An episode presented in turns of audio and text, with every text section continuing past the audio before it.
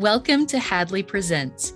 I'm your host, Ricky Enger, inviting you to sit back, relax, and enjoy a conversation with the experts. In this episode, Hadley learner Sharon Noseworthy joins us to share her tips and tricks for hosting a successful gathering. Welcome to the show, Sharon. Thank you, Ricky. It's a pleasure to be here. Excellent. I love how this came about. You were actually taking some Hadley workshops and giving us great feedback. And during that process, you noticed, hey, I think something might be missing and uh, I can contribute some ideas if you're all amenable to that. And certainly we were, just to have the chance to sit down with you and talk about something that I know many, many people struggle with. I do myself, certainly, thinking about having people into my home and making it a relaxing and fun experience. So I'm so happy that you're here to share some tips and tricks. Before we jump into the questions, why don't we just get a little intro and tell us a bit about who you are? Well, I am a lady with low vision who loved to host.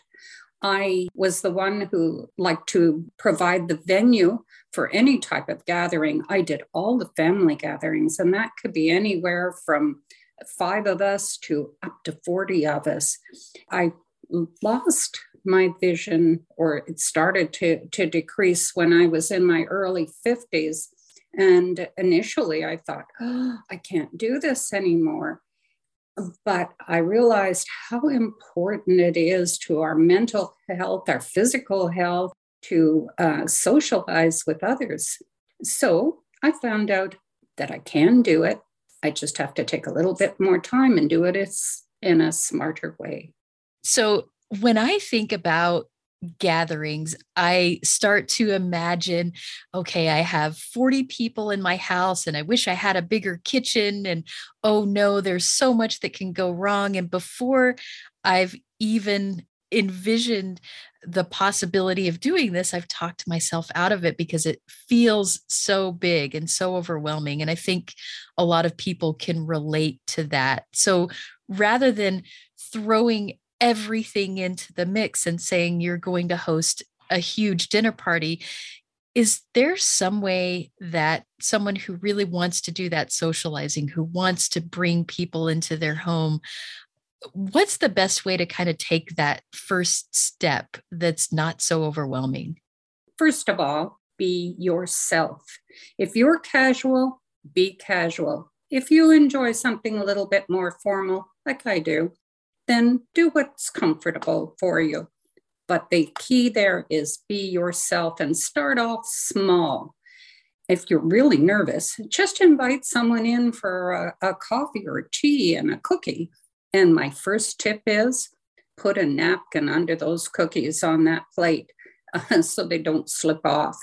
Once you've invited someone in for a coffee and that went well, you might invite two or three others to join you. Then after that, uh, you might want to go on to, to a small lunch with one other person. Build it up in increments, step by step by step. And once you feel comfortable, then try something new. The key to that is planning. Even if it's just a cup of coffee and a cookie, you have to plan. Do I have the sugar, the cream, the spoon, the plate, the bag of cookies, if that's what we're using, and put everything by the coffee pot or the coffee maker. I love a coffee maker because I just push a button and it's all pre-measured, uh, which helps me to feel more comfortable. So that's what I would say, Ricky. Just take it slow. So when you did this, you had a lot of you know, hosting duties under your belt before you began losing vision. And then you needed to just jump in and figure out what worked so that you could continue doing that thing that you loved.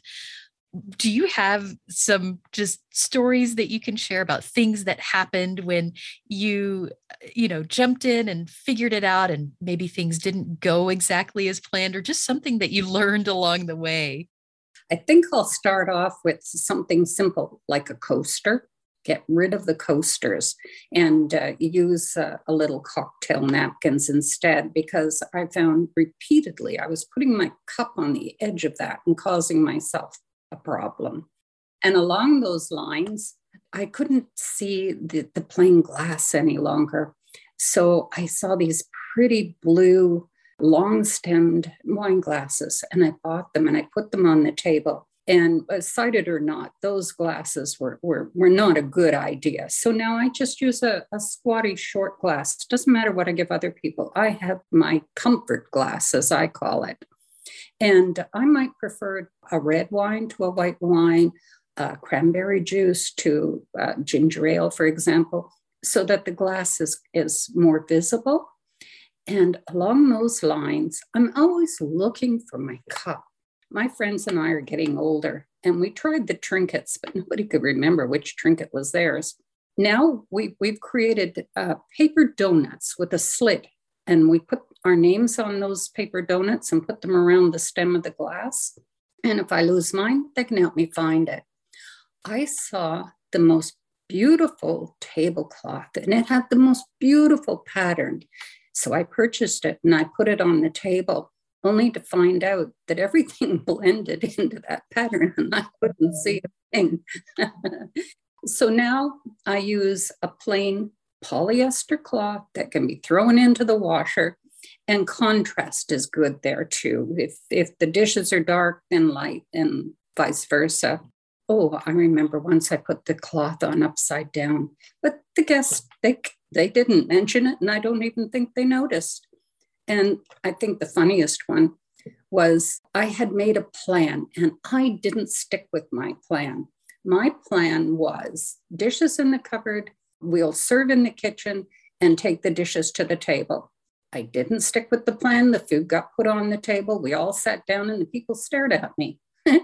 Dishes still in the cupboard. I learned, make a plan and stick with it.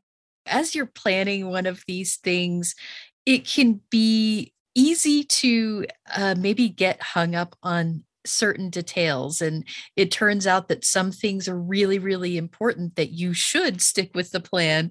And some things, maybe you just have something in your mind that turns out not to necessarily be true about hosting a gathering. Are there things that people tend to believe about having a successful gathering just that just turn out not to be true? There's so many myths, one of them being that you have to have all your dishes matching.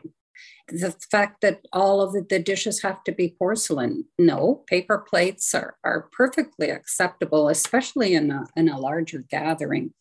And uh, the fact you have to do it all yourself, no. I uh, use the bakery, I use the deli, I may uh, use the pasta shop for uh, Um, a lasagna, for example, or even a frozen lasagna. I will use takeout. Some of our best parties have been with takeout. Uh, we used to have a large gathering going to a restaurant, and it just got smaller and smaller groups. So one day I called someone and said, why don't we have pizza at the house? That was a huge success. The guests brought the pizza, and we had a marvelous time. I also have called a couple of other friends and said, I'm really looking forward to some Chinese, but dinner for two isn't nearly as exciting as dinner for six. And again, we share the cost and, and we have a party. Guests like to bring food, and it makes mo- so much more sense than, say, a hostess gift. And potlucks can be so simple and so wonderful. The other thing, real myth that I find is entertaining is expensive. Well, it can be, but it doesn't have to be. If you give me two cans of chickpeas, a can of tomatoes, and a little bit of uh, grated, we call it shaky Parmesan cheese, I can make a soup that I have served to company. The same goes with a good chili. So there, there are many myths. I think we can dispel most of them. And it helps so much, because if there's anything to just take away from the stress of putting together a gathering like that and get you closer to the real purpose of it, which is just to get together and have fun. Are there things that are sort of universal when it comes to hosting a gathering, whether you're hosting two people or fifty people? Are there things that you've found that really help you to have a successful, a successful time with it all? Yes. And, and the first thing I'll say, it, it goes back to taking the time to think about it and being organized. I often think of my event like a recipe. I know what the outcome is going to be.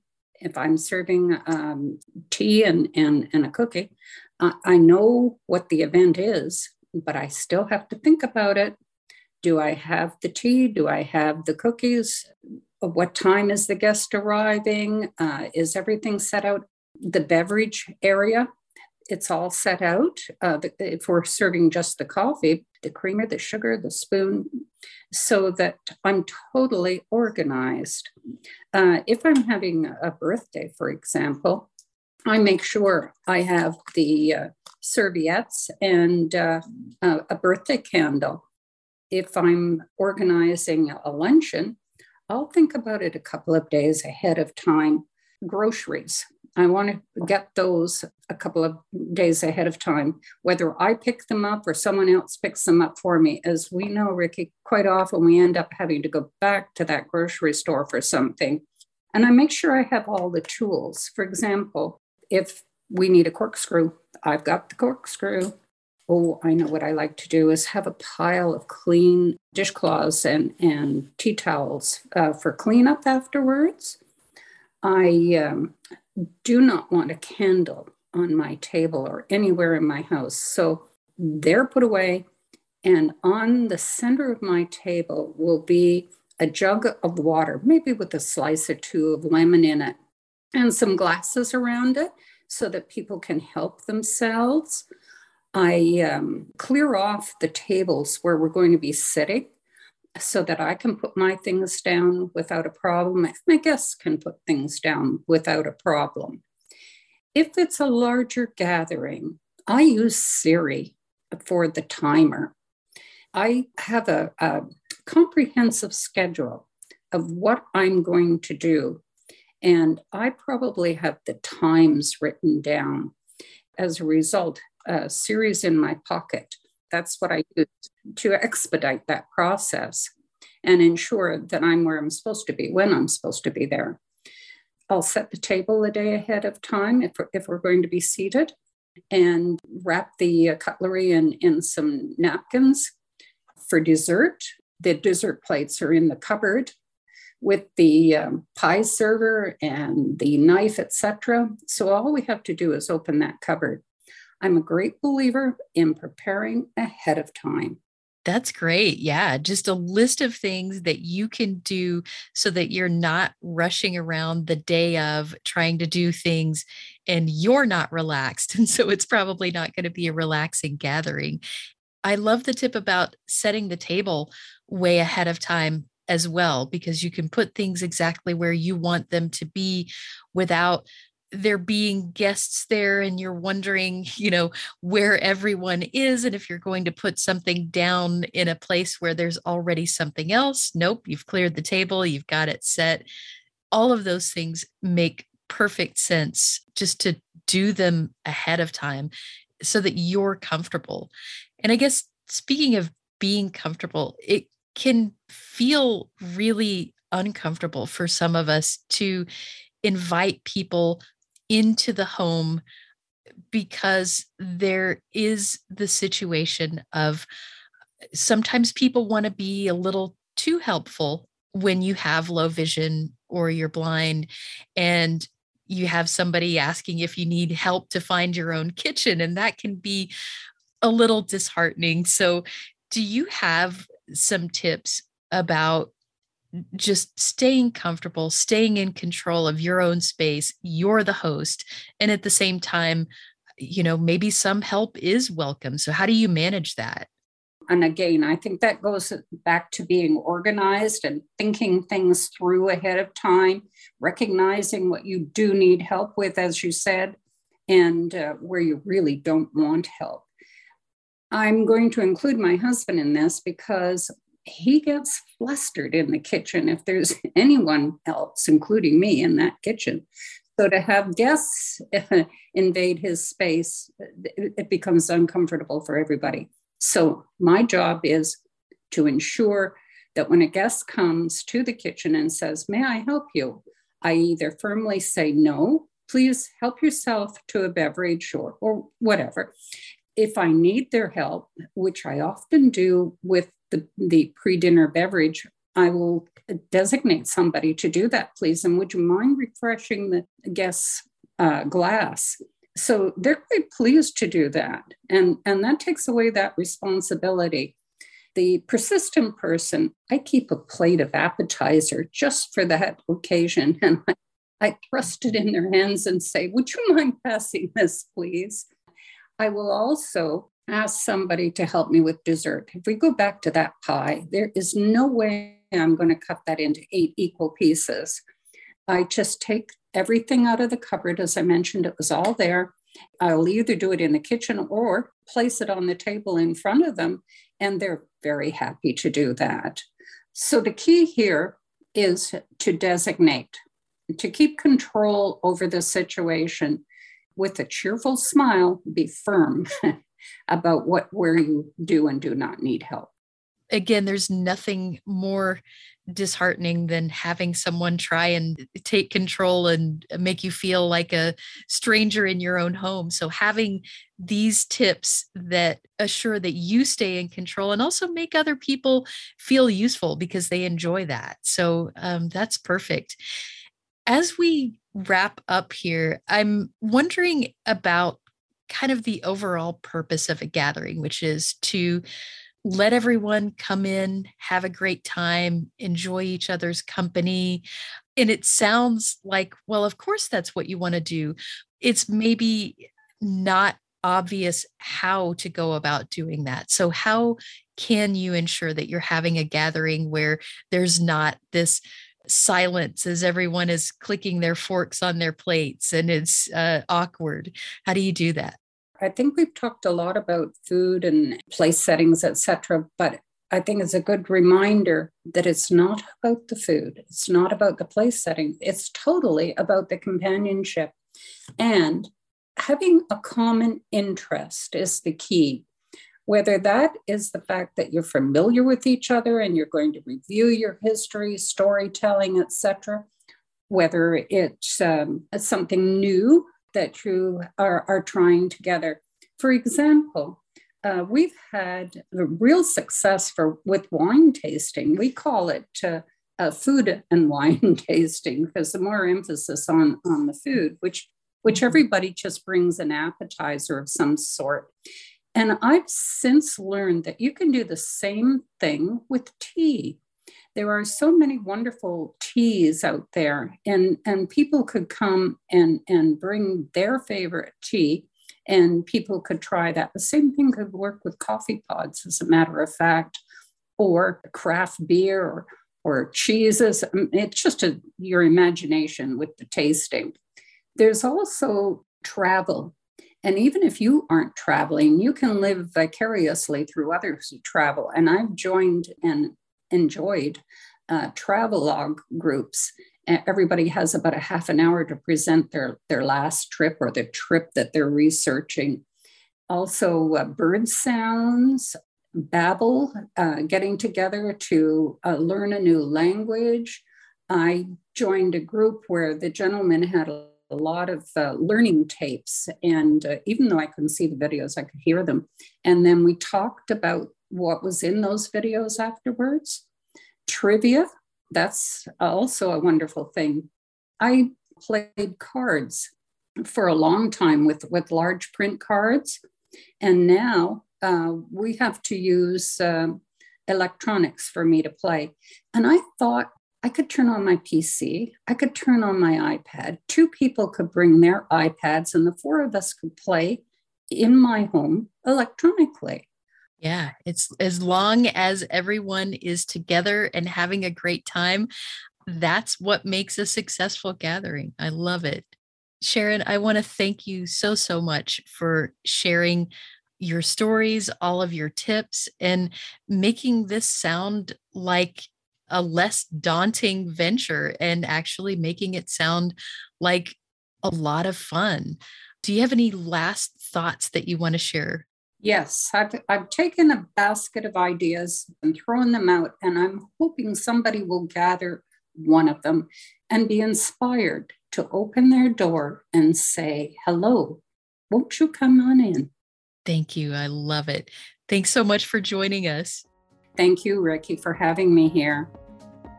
Got something to say? Share your thoughts about this episode of Hadley Presents or make suggestions for future episodes. We'd love to hear from you. Send us an email at podcast at hadley dot e d u. That's P O D C A S T at hadley dot e d u. Or leave us a message at eight four seven, seven eight four, two eight seven zero. Thanks for listening.